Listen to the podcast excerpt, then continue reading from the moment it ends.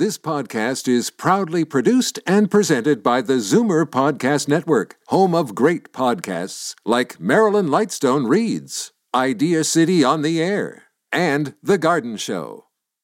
The most memorable interviews and listener calls from the week that was on Fight Back with Libby Znaimer. Welcome to the best of Fight Back with Jane Brown. Good afternoon, and welcome to the Saturday edition of the Best of Fight Back from the week that was. There's a new president in the White House. Joe Biden took over on Wednesday, and Kamala Harris became vice president during an uplifting and inspiring U.S. inauguration ceremony.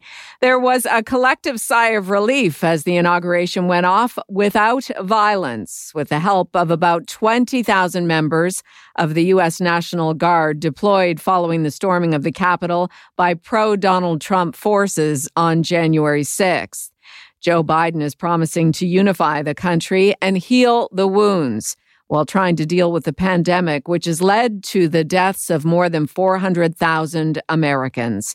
Libby Znaimer was joined by a panel of American experts to discuss the tall order. Seth Weathers, president and lead Republican strategist at Weathers Corporation, Dr. Jordan Ragusa, associate professor and associate chair of the Department of Political Science at College of Charleston, and Dr. Chris Cooper, professor and department head of political science and public affairs at Western Carolina University. I think it went off as well as it could, right? I mean, a lot of people put a lot of emphasis on the speech. You know, I kind of liken these inauguration speeches to a universe, to a like an organization's mission statement, right? Consultants will tell you they're the most important thing in the world. The reality is they don't mean much without action. So I think Joe Biden did everything he could do. It was a good speech. It went off without violence, as you noted at the outset. Um, and I think we will see whether he can follow those words with action. Jordan Ragusa, your take? I agree with Dr. Cooper. I mean, Reagan said in 1981 that our inaugurations are uh, normal, but nonetheless a miracle. Uh, and I think that's a good way of encapsulating things. I mean, there's sort of a routineness to these inaugurations. You know, I don't think Joe Biden's speech was remarkable by um, some of the standards of recent speeches. Um, but nonetheless, it was sort of a, a miracle that it came off, you know, not only without violence, um, but given all of the things that the United States is, is facing these days from um, the pandemic to the threat of political violence, uh, and of course the current economic conditions. Seth Weathers, your take. Yeah, you know, for the most part, I agree with the others. It, uh, you know, it's typical of an inauguration. Um, you know, it's, it's, it's essentially going through the motions, and yeah, they make a lot of promises and, and grand ideals come out of those. But you know, it's always said there's there's people follow what you do, not what you say. So I think the you know coming months and years is when uh, people will uh, really decide what they think of the Biden administration. Um, but but I'm I'm honestly not surprised about the lack of any violence. Um, there you know the the troops was all political theater and show. The vast majority of which were walking around with unempty guns, so with empty weapons. So again, it was a very fairly pointless. Uh, maneuver that took place there. And um, but I am obviously happy that it went off without violence, especially that it went off without the level of violence that we saw in 2016 when President Trump uh, came into office. Chris Cooper, what would you like to leave us with? You know, I think we all probably agree that Donald Trump will be a force in the Republican Party for years to come, and that perhaps more importantly, the Trump brand will. And so I think, yes, Lara Trump perhaps running for U.S. Senate, um, Ivanka Trump perhaps running for uh, for something in Florida, um, and even just the specter of that possibility, I think, is going to be a challenge for the Republican Party. So, in the same way that I think the Democratic Party um, spent a whole lot of time trying to figure out what their future was after the 2016 election, I think it's going to be a really interesting few years for the Republican Party as they try to to figure out which direction to go. You know, is it towards a Mitch McConnell, more institutional, traditional conservative Republican Party, or is it a Republican Party that uh, caught fire under Donald Trump? And, and I don't think anybody knows exactly what it'll look like, but the outcome of that will largely determine what happens with the party and what happens with our country. Uh, and Seth Weathers, where do you think that will land? I, I don't believe that Trump will actually run for president in 2024. You got to think about his age at that point, um, and then to go through the whole process again. And He'll I, be Biden's I, age. He'll be uh, Biden's age. anyway, go right, ahead. Sorry. Exactly. And when we see Biden's been in the basement all year, so we'll see how well he holds up. Uh, that's my point. I, I don't know that I see him uh, doing it at that age. I think he would rather imply that he may run to, in essence, hold that seat or hold that position open to keep others from jumping in until we get closer to the actual uh, primary, and then he will have the ability to essentially be a kingmaker, whether that's a Don Jr. or a governor of Florida like Ron DeSantis, whoever it may be, for him to uh, get behind. But I do believe that the party is going. I, the, just because Trump is not out of is, is out of office does not mean that the 74 million people that voted for him are not still mad as hell at DC and the establishment. And so, what I think we're going to see is a lot of challengers in the primaries coming up in 2022 to the more establishment leaning uh, Republicans. And I do believe there's an opportunity that a lot of those will be defeated. And, um, you know, it depends on who the challenger is, but we'll have to find out if they can go on to win a general election. But I do believe that the, the base of the Republican Party is going to be more of the America First populism. Um, I guess you could say more of a pro Trump uh, type of base that's going to come into office in 2022. Seth Weathers, president and lead Republican strategist at Weathers Corporation, Dr. Chris Cooper, professor and department head of political science and public affairs at Western Carolina University, and Dr. Jordan Ragusa, associate professor and associate chair of the Department of Political Science at the College of Charleston. This is the best of Fight Back on Zoomer Radio. I'm Jane Brown. We began the week with Blue Monday, the third Monday of January, which was designated years ago as the glummest day of the year as a way to market vacations. But the idea took off because there seems to be something real behind it. The depths of winter can be depressing, and this year we're in the throes of the second wave of COVID 19, which is taking a toll for many. And it's worse for older people who live alone and hesitate to go out even for the few allowable activities. Joining Libby to discuss, psychologist Dr. Sam Klarreich and Dr. Steve Joordens, professor of psychology at the University of Toronto Scarborough. It's hard to get our pause on the actual statistics and know exactly what's going on given the COVID situation that's, that's here as well. But certainly with the spirit of Blue Monday, where somebody tried to figure out, you know, how what's the time of year when everything, the worst of everything, is kind of coming together, and now to add that to to a pandemic, uh, for sure. I mean, it, it is the case the pandemic has also bred a whole lot of anxiety, um, and, and so we're seeing certainly anxiety that that's very common. But depression is the thing we really worry about because it's the potentially more dangerous one. So it's certainly something we have to be watching carefully. Dr. Claridge, do you agree? Is depression, is there, just in terms of your own practice, are you seeing an increase in depression and is it, is it the most worrisome thing? Um, I'm certainly worrisome. There's anxiety, there's marital problems, agitation, poor sleeping, poor eating. Some people overeat, some people undereat.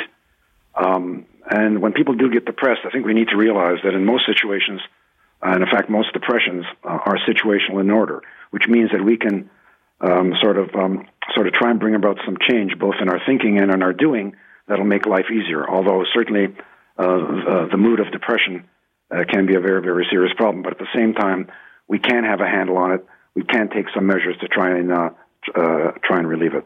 Mm-hmm. And Dr. Joordens, what are some of those measures? There's very simple ones. Um, there are things like you led the show with music, um, a little bit of blues. Uh, quite literally, if if people have uh, a playlist of music from better times in their life, from when they went on that trip to Mexico, from you know various nice memories they have, music has a really powerful way of bringing us temporarily, at least, into a, better mind state and, and making us feel good. The other really critical thing during COVID is, you know, often our number one reaction to any negative emotion is to reach out to other human beings, and and COVID has made that hard. And you mentioned at the beginning that you know some people might not be going out. Um, not physically being close to somebody does not mean we shouldn't be socially close, and, and in fact, we should. Uh, what a lot of people have to be doing now is much more intentionally scheduling social interactions, literally having times in the day maybe when you reach out to people you love and spend a bit of time on the phone with them and connect with people because those things, those, those social connections are the more enduring. Like just knowing people are there and they care can have a really strong effect on, on us in terms of helping us kind of cope with all of the challenges we're facing now. Yeah, the thing I like to mention about the phone, it's got two aspects that are really great. One, we actually pay attention to the person. Once we stick the phone to our ear, we actually listen to what the person is saying. Whereas on a Zoom, we're always sort of half attending, and they can tell. Uh, and they can tell especially in terms of the second important thing, which is what's really important in a conversation is less about the words and it's more about the nonverbals if if I'm telling you a story and saying, "Hey, I was down at the lake and there was these young people and they walked right at me," if you just go, oh, "That sound tells me you've been there, you know what that feels like. That is so annoying. That's too bad that I had to go go through that. You felt that with me. Uh, those nonverbals are what really connect us, and the phone gives us those nonverbals in such a clear way. Uh, and so, yeah, that's why I say pick up the phone. Let's rediscover it. However, and this may sound corny, no one ever said that it was going to be easy. No one ever said that it wasn't going to be tough. No one ever said that this is going to be a piece of cake or a walk in the park. It's not. It's as tough as hell. There's no question about it. On the other hand, we have resources that we can use, and we've got to continue to use them. And I think that's what's been talked about here. Pick something that'll work for you. It may, it, it may work today, may not work tomorrow. Pick something else tomorrow. But it's one day at a time using your, your mind to work for you and pick out actions and behaviors that you can engage in, no matter what it is, and we'll get through it together. We're all going to get through this together. Psychologist Dr. Sam Klarreich and Dr. Steve Joordens, professor of psychology at U of T Scarborough. You're listening to the best of Fight Back on Zoomer Radio. I'm Jane Brown. Coming up after the break, radical MP Derek Sloan is officially out of the federal Conservative Party. You're listening to an exclusive podcast of Fight Back on Zoomer Radio, heard weekdays from noon to one. Good isn't good enough. Make way for the best of Fight Back with Jane Brown on Zoomer Radio. Welcome back. The federal conservative leader got rid of one of his own this week. Erin O'Toole and his conservative members of parliament voted to oust former leadership candidate Derek Sloan from the Conservative caucus for accepting a campaign donation from a known white supremacist. The news about Sloan's controversial campaign donation came after Erin O'Toole last weekend put out a lengthy statement trumpeting his moderate stands on issues such as abortion and gay rights, issues that have long been accepted by Canadian society at large. O'Toole even went so far as to say he is a moderate which is seen as his way of trying to lure liberal supporters ahead of the next federal election, which could come as early as this spring. On Tuesday, Libby Znaimer addressed the issues around Erin O'Toole, who is clearly trying to distance himself from right wing extremists and social conservatives within the Conservative Party. She was joined by former Liberal Ontario Finance Minister Charles Sousa and John Capobianco, Senior Vice President and Senior Partner at Fleishman Hillard High Road. I think what Erin was trying to do and what he has done was, is he saw the Liberals were trying to ramp up that very you know, attempt to try to define him in this way. So I think it was a counter to to what the liberals are trying to do to define him a certain way.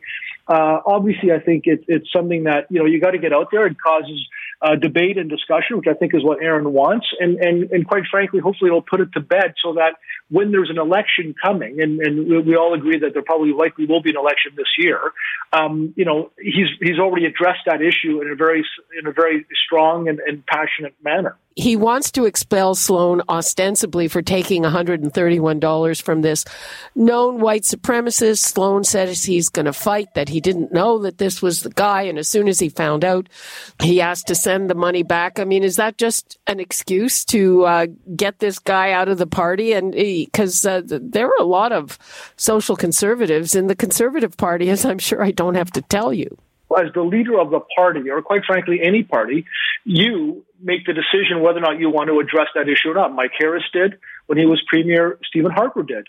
Uh, and Erin O'Toole is no different. And he made that very abundantly clear. In fact, I think his first speech when he was leader was that he was not going to change that and that he himself considered himself a pro-choice uh, leader.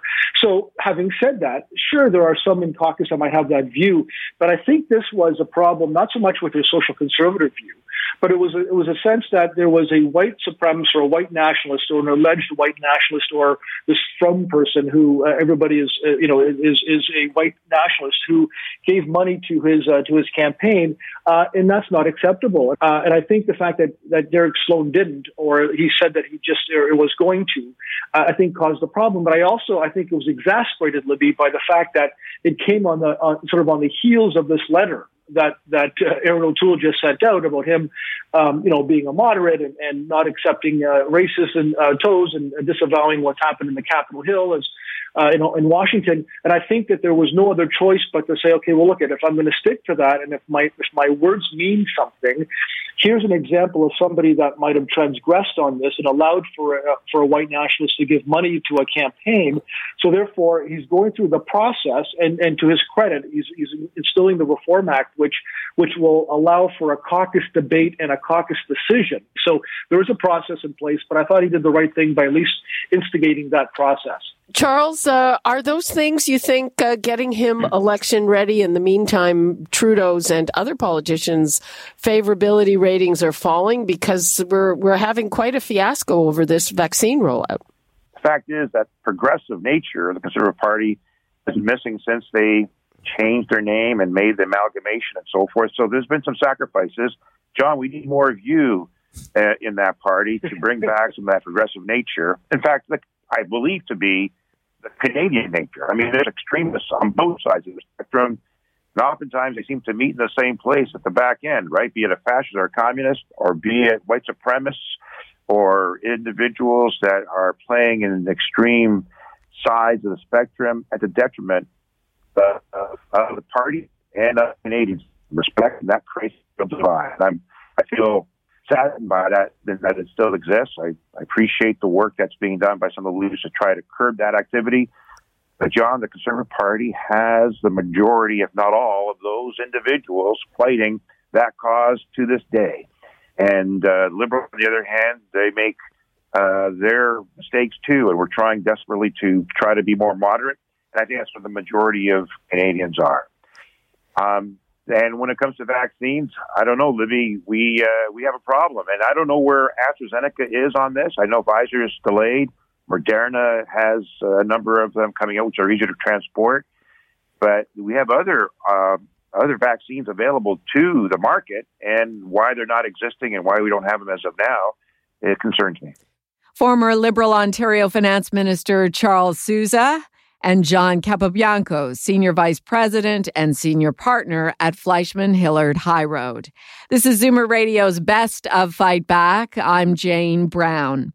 As we began reporting in the middle of the month, the governing Ford PCs have issued guidelines for triage and rationing critical care in the event that our ICUs are overrun by COVID 19 and there's not enough for all patients who need intensive care.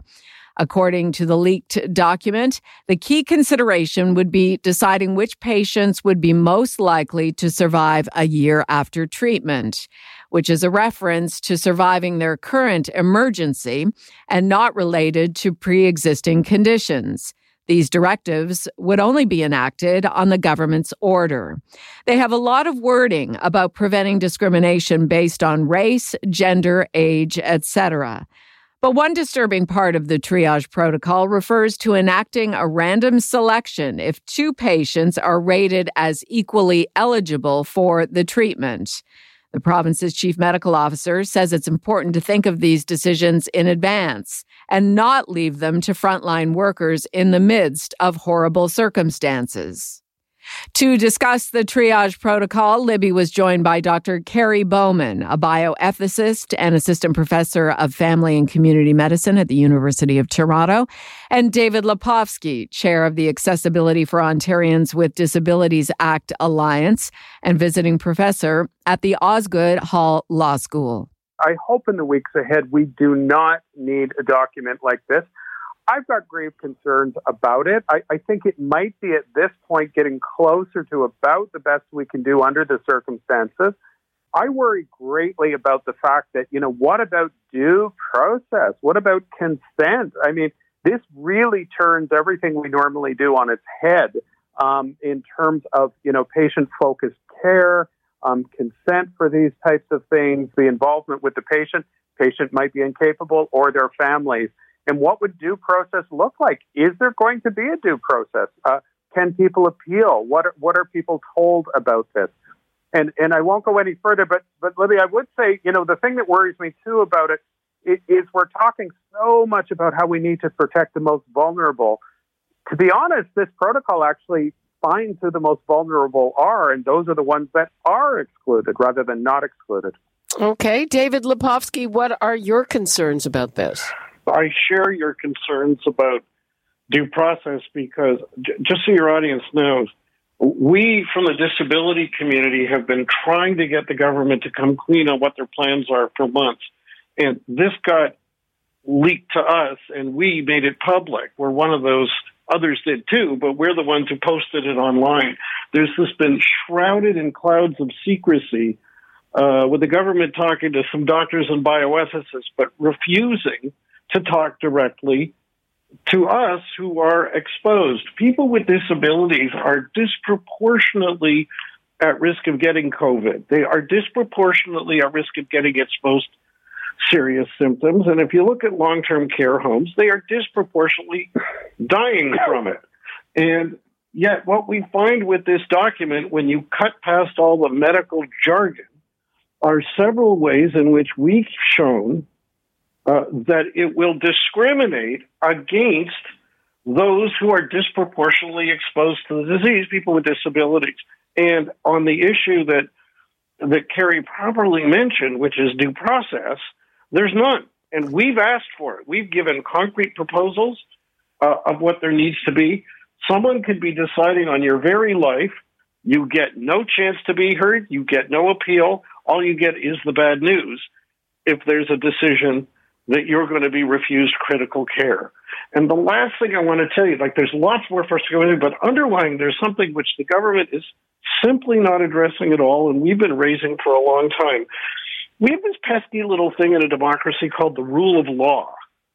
And the rule of law isn't just uh, the principle we've heard that Donald Trump is not above the law. It also provides that the government can't do things or direct that things be done that affect your fundamental rights, like your right to live, uh, unless they have a legal mandate to do it, unless the legislature has given them a legal mandate, and unless that law is constitutional. No one has yet shown to us that the government can, by a memo from unnamed bureaucrats sent to whoever, direct who decides who lives and who dies and how they're going to decide that. I guess really the bottom line is really hopefully we never have to use these. What would you like to leave us with, Kerry? Yeah, and I, Libby, I hope we don't have to use them as well. My point is, you know, I, I just ask that people not walk away from this thinking it's so complicated and so dangerous we shouldn't do it at all. Uh, doing nothing with a potential emergency is not a solution, and it's not fair to critical care, and it's not fair to the people of Canada. Something has to be done, and uh, it's a moving process. This story's not over yet. Dr. Kerry Bowman, bioethicist and assistant professor of family and community medicine at U of T, and David Lepofsky, chair of the Accessibility for Ontarians with Disabilities Act Alliance and visiting professor at Osgoode Hall Law School. I'm Jane Brown, and this is Zoomer Radio's Best of Fight Back. Still to come, what you had to say about the week that was and the Fight Back Knockout Call of the Week. You're listening to an exclusive podcast of Fight Back on Zoomer Radio, heard weekdays from noon to one. Zoomer Radio, pulling no punches with the best of Fight Back with Jane Brown. Fight Back with Libby Znaimer brings you comprehensive coverage of the news stories that interest you and your reaction to them on the phones. And now, Fight Back's Knockout Call of the Week. There were a lot of great calls this week, but the winner of the Fight Back Knockout Call of the Week comes from Joy in Markham, who also called on Blue Monday to offer her best advice on staying positive. Yes, the pandemic has taken a great toll on everyone, both mentally, physically, and all of the above. But my suggestion is, which is working for me, I live alone. I don't, I'm not in a relationship. So yeah, that can be a, a stress factor. Um, but my uh, advice is um, I play uh, my radio 24 7, which is off of my bedroom. But um, I would definitely recommend that people tune into music. You can learn dance steps if you like to dance, you know, and I'm happy. I'm so glad that I'm able to rise up every day and to celebrate the day and keep moving. That does it for today's Best of Fight Back on Zoomer Radio. If you'd like to qualify for the Fight Back Knockout Call of the Week, phone us noon to one weekdays. Or if you have a comment, email us at fightback at zoomer.ca. Follow us on Twitter at FightbackLibby and have your say anytime on our Fightback voicemail at 416 367 9636. 416 367 9636. I'm Jane Brown. Join me again at the same time tomorrow when we'll round up the rest of the best of Fight Back. The Best of Fight Back is produced by Jane Brown, Justin Eacock, and Zeev Hadi, with technical production by Kelly Robotham.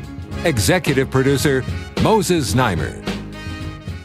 This podcast is proudly produced and presented by the Zoomer Podcast Network, home of great podcasts like Marilyn Lightstone Reads, Idea City on the Air, and The Garden Show.